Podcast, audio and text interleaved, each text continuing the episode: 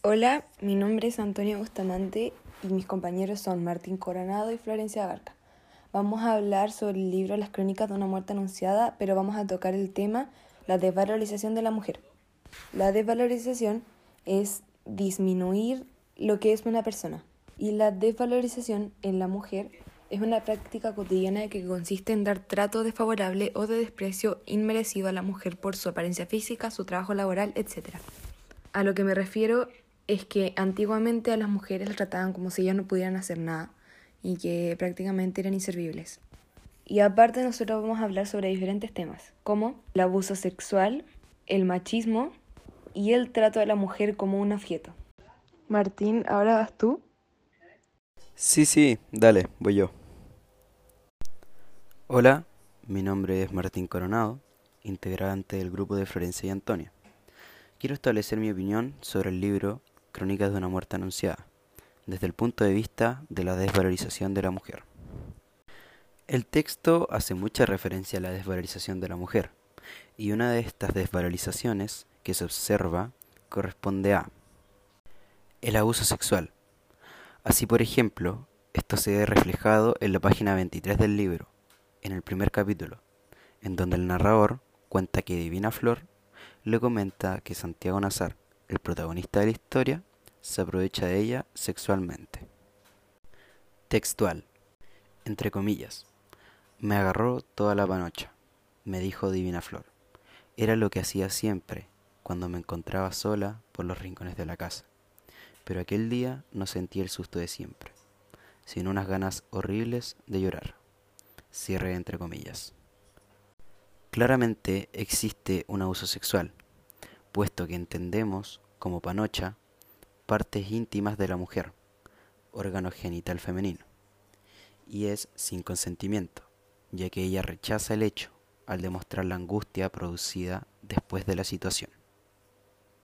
Otro ejemplo estaría dado por lo dicho por Victoria Guzmán, que recibe abusos de connotación sexual por parte de Ibrahim Nasar. Y aunque esta situación no se observa de manera explícita en el texto, sí se puede deducir, por el comentario realizado por ella, al referirse a este señor, lo que se vería reflejado en la página dieciséis del texto, en donde, textual se establece, entre comillas, Santiago Nazar la agarró por la muñeca cuando ella iba a recibirle el tazón vacío, haciendo referencia a Divina Flor. Ya estás en tiempo de desbravar, le dijo. Victoria Guzmán le mostró el cuchillo ensangrentado. Suéltala, Blanco, le ordenó en serio. De esa agua no beberás mientras yo esté viva. Había sido seducida por Ibrahim Nasar en la plenitud de la adolescencia. No guardaba buenos recuerdos de esa relación y aducía que Santiago era idéntico a su padre. Un mierda. Página dieciocho. Claramente se ve reflejado el abuso sexual. Y por lo tanto, una desvalorización de la mujer. Santiago Nazar, siguiendo la costumbre de su padre, se aprovecha de su empleada. Ella no tiene cómo defenderse. La única manera es el accionar de su madre, que ha vivido las mismas experiencias. En el contexto histórico por estos años, años cincuenta aproximadamente, no era extraño que los hombres o los patrones se aprovecharan de sus empleadas. Hoy en día, por lo menos en nuestro país, es un delito menoscabar a una mujer, más aún cuando no existe un consentimiento de parte de ella. Para esta situación, las mujeres ahora tienen derecho de hablar, de opinar, se pueden expresar libremente y no sienten miedo de hacerlo.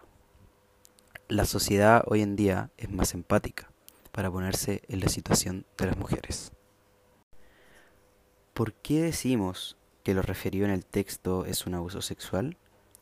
Porque según lo definido por la R A E, abuso sexual es un delito que consiste en atentar contra la libertad sexual de otra persona, sin violencia o intimidación y sin consentimiento. ¿Por qué decimos que lo mencionado en el texto como abuso sexual representa la desvalorización de la mujer? Porque lo descrito en estos actos hace mención a la mujer como objeto y no como persona, lo que será comentado por una de mis compañeras más adelante. Yo acabo de terminar, así que le doy la palabra a mi compañera Antonia Bustamante. Bueno, ya. Hola, mi nombre es Antonia Bustamante y voy a dar mi opinión sobre el libro Las Crónicas de una Muerte Anunciada, pero centrándome en el tema de que tratan a la mujer como un objeto. Como dije anteriormente, a la mujer la tratan como un objeto. Uno de los ejemplos más notables de esto sería cuando a Ángela Vicario la casan con Bayardo San Román. El matrimonio de Ángela Vicario con Bayardo San Román era, le convenía mucho a la familia de Vicario porque la familia de Bayardo San Román tenía plata, entonces le favorecía a las familias. Luego de que se casaran, una noche, en la madrugada, eh, Bayardo San Román lleva a Ángela Vicario de vuelta a su casa. Ángela llega toda machucada, toda golpeada, porque Bayardo San Román se enteró de que ella no era virgen y que era una deshonra. Esa es uno de los ejemplos más notorios de que la mujer la tratan como un objeto. Y al decir que la tratan como un objeto me refiero a que la andan dejando de allá para acá, las, les pegan, les obligan a hacer cosas, como que no tienen opinión en lo que ellas quieren de verdad. Si ellas no hacían lo que la gente les pedía, era una deshonra para su familia. Aquí hay una cita que lo dice muy claramente. En cambio, el hecho que Ángela Vicario se atreviera a ponerse el velo y los azares sin ser virgen había de ser interpretado después como una profanación de los símbolos de la pureza, donde prácticamente están diciendo que fue su culpa que la golpearan, que la devolvieran, que su esposo le diera asco, todo lo que le dijo, porque ella no dijo nada y se casó. Otra de las citas donde se puede ver cómo hay maltrato a la mujer puede ser en la página ciento treinta y seis, cuando Ángela Vicario dice esto. De pronto, cuando mamá empezó a pegarme, empecé a acordarme de él. Dijo, los puñetazos le dolían menos porque sabían que eran de él. Sigo pensando en él con un cierto asombro de sí misma cuando sollozaba tumbada en el sofá del comedor. No lloraba por los golpes ni por nada de lo que había pasado, me dijo. Lloraba por él. A las mujeres en tiempos antiguos podían llegar y toquetearlas, abusarlas, hacerles de todo, y ellas no podían decir nada porque iba a ser una deshonra para su familia. O los hombres las podían golpear. Eh, ahora me voy a centrar más en explicar qué es cuando a la mujer la tratan como un objeto. Ahora bien, las mujeres no solamente sufren de ser visualizadas como un objeto, también son explotadas, violadas, maltratadas, haciéndolas ver torpe y que su única labor es estar en el hogar. Y en tiempos más antiguos dirían que las mujeres se victimizan. Y esos son los motivos por que la mujer vive con miedo, porque con el simple hecho de haber nacido mujer corren riesgo. Hace un tiempo se hizo una encuesta hacia doce países latinoamericanos, donde se encontró que entre el veinticinco y cincuenta por ciento de las mujeres han sido víctimas de violencia. Como podemos ver, hoy en la actualidad las mujeres se han rebelado contra el mundo y han hecho marchas por todo el mundo por los derechos de la mujer. Es por eso que ahora la mujer ya no se ve como un objeto, ya que las mujeres supieron darse valor, supieron ver sus derechos. Una de las mayores fuentes donde se promovía a la mujer como un objeto es en los comerciales. Existen diversos comerciales en donde la mujer la colocan en bikini, en casi sin ropa, solamente para llamar la atención del proveedor. Hoy en día ya no queda machismo o gente que trata a la mujer así. Esa gente, que lamentablemente sí hay, tiene que entender que la mujer no es un objeto. La mujer es alguien independiente que puede hacer cosas por sí misma. Ser mujer debería ser un orgullo, nadie debería salir con miedo. Y bueno, finalizamos con la opinión de la Flo, así que Flo, te doy la palabra. Bueno, ya. Hola, soy Florencia Barca y voy a dar mi opinión respecto a la desvalorización de la mujer o el machismo dentro del texto Crónicas de una Muerte Anunciada. En el texto Crónicas de una Muerte Anunciada, la desvalorización femenina o el machismo está bastante presente, muy presente, debido a su época, que eran los años cincuenta, que eh, era una época como más como conservadora a comparación con la nuestra, ya que en los años cincuenta ser mujer significaba ser discriminada por tu género, no elegir con quién casarte, ser básicamente un objeto, lo que hoy en día eh, no está tan presente, pero igual lo está. Por ejemplo, las mujeres hoy en día ganan menos dinero al trabajar que los hombres o tienen menos representación en los cargos de poder. Pero eh, en comparación al pasado, años cincuenta, nos toman mucho más en cuenta, lo que no hay tanto machismo como en el pasado, o más. Podemos definir machismo como la actitud de prepotencia de los hombres respecto a las mujeres, la cual se puede manifestar de distintas formas, como por ejemplo el no dejar opinar a la mujer, que un ejemplo en el texto sería Ángela Vicario, eh, o el maltrato verbal o no verbal, etcétera. Y este tema me entrelaza con el texto cuando Ángela Vicario es desvalorizada o menospreciada por perder la virginidad antes del matrimonio. Ángela Vicario era una joven que se casa obligatoriamente con Bayardo San Román, que era un ingeniero de trenes que era nuevo en el pueblo en busca de una esposa, que posteriormente ve a Ángela Vicario y decide ser su futuro marido.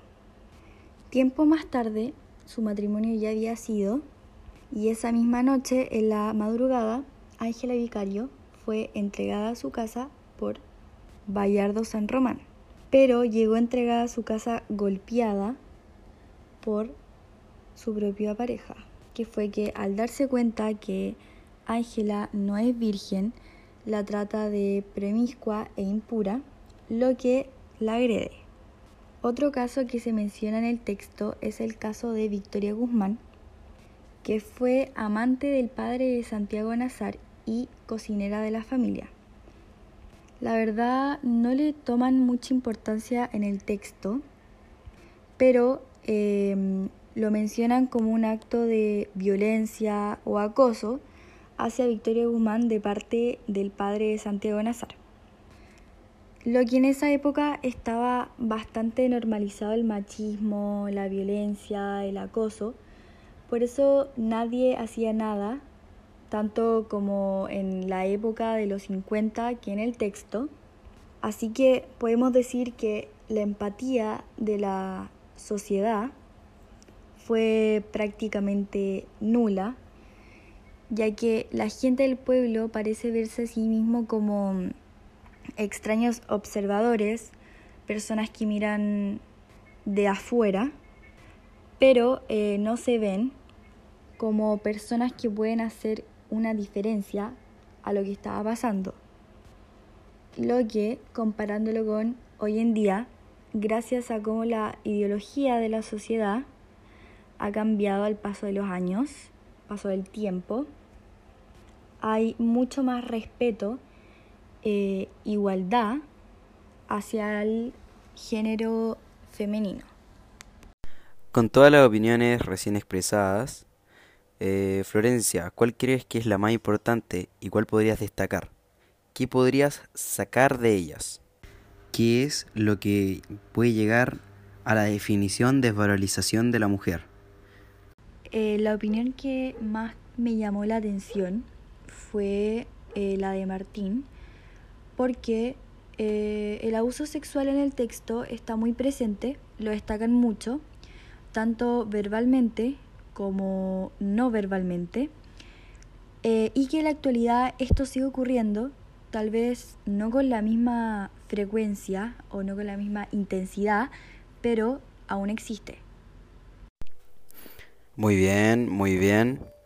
Mm, ya, yeah. Entonces, Antonia, ¿cuál sería la respuesta que tú me darías con la pregunta que le hice a Florencia? ¿Me podrías repetir la pregunta, por favor, como para pensarla? Bueno, que de las tres opiniones que se dieron, ¿cuál crees que es la que más llega a la definición de desvalorización de la mujer? Buena pregunta. Yo creo que la opinión que más se acerca a la desvalorización de la mujer es la opinión de Martín, ya que habla sobre el abuso sexual hacia la mujer, que las tratan súper mal. Aunque mi opinión también habla sobre, sobre eso, y habla sobre que la mujer es un objeto. Por eso yo creo que igual sirve, pero la opinión de Martín es más acertada. Vale. Mm, con respecto yo también tengo que responder la pregunta. Y si bien las tres opiniones podrían llegar a la, a la respuesta, la que más se acerca claramente podría ser la, el abuso sexual, porque es lo que más se vive hoy en día y lo que más se cuestiona como algo desvalorizante hacia el género femenino. Ya, entonces, eh, para concluir, o sea, ¿puedo hacer yo la, la conclusión? Sí. Sí. Bueno, para proseguir, entonces, como grupo, concluimos que el abuso sexual es lo que más define el tema de la desvalorización de la mujer o desvalorización femenina, porque es lo que más se presenta en el texto y eh, lo que más resalta. Entonces, ya con los ejemplos dados y la definición dada en la introducción, concluimos que es el tema que más se destaca. Está bien, entonces en representación del grupo, eh, les agradezco su audiencia y eso, muchas gracias.